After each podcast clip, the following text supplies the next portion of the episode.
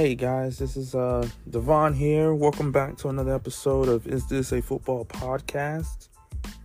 Um so uh this is interesting. There's a lot of things that happened, but uh um first I'm going to touch on the uh, national championship game, which technically wasn't really a game.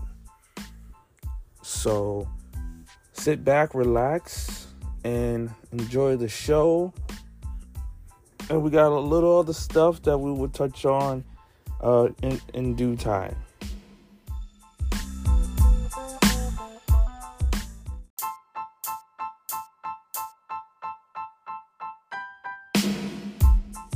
So, um, the national championship game was between TCU and Georgia, um, and it was not a game. It was pretty one sided. Um, Georgia came out, scored. Well, Georgia came out, got a stop, scored. And then they stopped TCU again. Well, actually, they turned the ball over and they kicked the field goal. And then TCU came back out and scored. So it was 7 to 10. And we thought, hey, we're going to get a game. Georgia went back down the field and made it 17 7. And then from there on out, they went on to score, I believe, what, 50 something points unanswered. The game was 65 to 7. It was the most lopsided national championship game. Um, Max Duggan and Quentin Johnston on the offensive side, who will I think Quinn Johnson definitely will be in the NFL. I think Max Duggan has a, a year, another year left eligibility, if I'm not mistaken. Excuse me, guys. Excuse me. Um, but yes, uh, it was not close. Stetson Bennett, six touchdowns, two on the ground, four through the air. Uh, McConkey was balling. Um, Brock Bowers, who I told you guys about, was fantastic. Who unfortunately has to come back for another year because he's football ready, uh, NFL ready, in my opinion. Um, and that defense, who got tortured and who got moved around by Ohio State, seemed to settle down and just collapse on TCU's offense to where they could not move as much as Ohio State did. So it wasn't close. I give TCU props for making it there. They did Big Michigan, whatever not. I'm not going to sit here and say that this necessarily was a fluke. Obviously, you ran against a buzzsaw. Who knows if this would have happened to Michigan? Who knows what would happen? We all know that Ohio State played them close to a one point game and it came down to a missed field goal. So maybe that was the de facto national championship game. So shouts out to um, Stetson Bennett. Shouts out to Kirby Smart and, and, and the Georgia Bulldogs back to back national championships. Um, so they are running college football as we speak at this moment. And honestly, it is much, there's not much analyzed to go into it. This game just wasn't close whatsoever. So I'll be going into the Ant Man trailer in the next segment. All right, guys.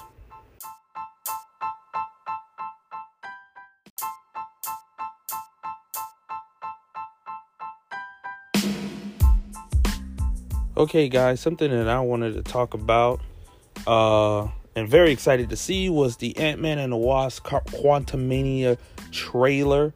Uh, that trailer was awesome. Now, I think it was a slight different from what they showed on TV to what we got on YouTube, but either way, I thought both of them was amazing. Uh, someone else can let me know if it wasn't the same for the most part. Um, but I thoroughly enjoyed it. Kang the Conqueror, Jonathan Majors. He seems like a going to be a fantastic villain in this movie. Paul Rudd comes back. Seems like he's going to take this situation a little bit more seriously than the last two that he was in. Even though the second the, the second and last one he kind of at the end he kind of got himself caught in the quantum realm after Thanos' snap which they they did not know anything about at that particular moment um so uh it seems like this it, it, it hints that he will die it hints that he probably will not make it but maybe that might be the wasp because I saw the helmet. It didn't look like his. It looked like possibly the Wasp helmet. Helmet. So maybe maybe she maybe Hope doesn't make it. You know, I have my theories about her parents not making it out of there. I mean, this is this is Janet's second time being back in there, and you know she did not look comfortable whatsoever being back there whatsoever. So that could be it. Obviously, we I, I think we all agree that his daughter will survive that because she is going to be a part of the Young Avengers whenever that movie does happen to come out. Um, and whenever that happens to be greenlit for the most part and taken off on. Um, so yeah, man, the trailer was awesome. I, I am still enjoying it. I'm still looking at it. I'm waiting for the breakdown. Um, shouts out to New Rockstars. If you guys are into Marvel movies or any movies, nevertheless, New Rockstars are very good at breaking these things down. Maybe showing things that are hidden that we can't see, but they can. Um, so uh, check them out on YouTube. They are they have done many, many movie breakdowns of trailers and movie breakdowns in general once the movie comes out and it's been out for a couple of weeks so they can kind of show you or they'll, they'll literally tell you in the video go watch the movie first and then come back to the video the video will always be there um, so they're they're pretty good about that um, and they have a fan of me i, I thoroughly enjoy it um, but yeah the, the, the trailer seems fantastic. It's it looks great. Um, the, the the the graphics look. The, I mean the graphics. The, G, the CGI looks awesome. Um, so yeah, I can't wait. I am curious to see how Cassie Lang, that uh, the new Cassie Lang, they I think they changed it twice. Um, I, I can't wait to see how she kind of is portrayed in this. It seems like she's gonna be getting herself into trouble coming out of jail, similar to what her dad used to do, just to get in trouble, and be, it was a criminal more or less and whatnot. Um, so we, we we shall see how that goes. MODOK was spotted in the trailer twice. Obviously, the first time most people saw him officially was towards the end when they saw him with the mask on. But if you go back in the trailer, you definitely will see him walking. Well, him gliding, but everyone walking. You see Ant Man, you see Kang, you see his daughter with two, uh, looks like of Kang's soldiers there, along with MODOK. You'll see him with the big head, and it is the same guy that played Yellowjacket in the first Ant Man. They already has stated that he will make a return, and it seems like when he got himself shrunk into like a little particle, he either Kang saved him or maybe he transformed into what he is and then Kang maybe maybe made the suit uh, for him and so he can live and whatnot. So um, we will see. Now again, all these characters besides Ant-Man and his people and his family are trapped or at least in the quantum realm. So they I, I'm assuming they never have been out. So maybe in this movie we will get them actually coming out of the quantum realm into the real world, which would then spell trouble. Obviously, Kang can rewrite and destroy timelines. MODOK, I'm not as familiar with MODOK as most people, but he seems like a bad guy. Uh, so um, he can come out and be in the real world as well. So it's a lot. Um, this movie's the first one to start a Phase Five. I get it. A lot of people did not like Phase Five, Phase Four with the some with some of the movies and most of the TV shows. Um, I thoroughly enjoy it for what it is. I'm not gonna sit here and expect everything to be perfect. Just like I don't expect everything to be awful from DC. I don't expect everything to be perfect from Marvel. So um, I'm thoroughly enjoying it. I look forward to Phase Five starting off with a bang because I think Ant Man and the Wasp will be a bang. I think we all looked at it like it might not, it probably shouldn't lead off a phase, but it is. Uh, Black Panther ended Phase Four, and then Ant Man and the Wasp is starting Phase Five, and and also in this um, Phase 5, we'll be getting Guardians of the Galaxy Volume 3, which has been stated that this will be the last of that particular, uh, for that um, trilogy. And, and some of those actors, this is it for them.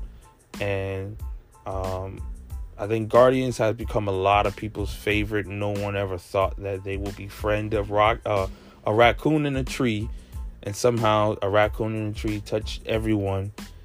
Uh, everyone's hearts and and and um and everyone's gonna miss these characters a lot. So we shall see. I'm very much looking forward to this movie. Uh, for me personally, I tend to go and watch these movies when they first come out. So uh, I believe they said what February 17th. So trust and believe me, I will make sure I'll have that day off and I'll watch that movie firsthand because I don't like to get spoiled. Uh, I don't think anyone does, but it's definitely me. I do not like to have my movie spoiled for me, especially since I do have a Twitter. So, and they will hesitate. I give them credit when Endgame and I think Endgame and Infinity War came out. These guys was pretty good at keeping it silent. Like people were being very respectful with that and and whatnot. But these other movies, until one of those big movies come out, I think these other movies people could really care less. They're going to leak it like a mug. All right, guys. I'll catch you in the next segment.